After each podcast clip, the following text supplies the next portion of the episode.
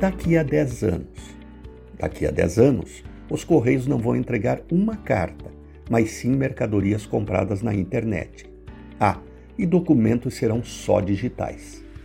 Daqui a 10 anos, os shopping centers não terão lojas, mas serão centros de gastronomia, entretenimento e serviços. Lembrem que disse que cada vez mais as compras serão online. Daqui a 10 anos não serão mais construídas escolas de primeiro e segundo grau. Aliás, muitas hoje estão vazias e os aluninhos sendo remanejados para outras que possam concentrar mais crianças. A razão é que a taxa de fecundidade está em 1,7 filho por brasileira, muito diferente de 50 anos atrás, quando era de 6,4 filhos em média.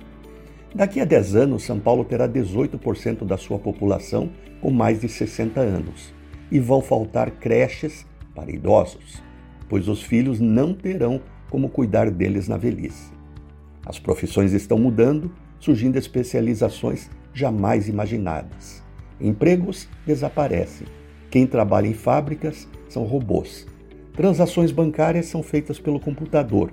Já se faz cirurgias à distância e, pasmem, governantes administram um Brasil de 50 anos atrás que não existe mais. Não vejo um planejamento ou sequer ação para esse novo Brasil que surge, ou esse novo mundo. As propostas são para administrar algo que está desaparecendo, se esvaindo, e não para o porvir. Acima de tudo, precisamos de visão estratégica de futuro. O Brasil, infelizmente, é administrado por motoristas que só olham retrovisor. Renato Folador para a CBN.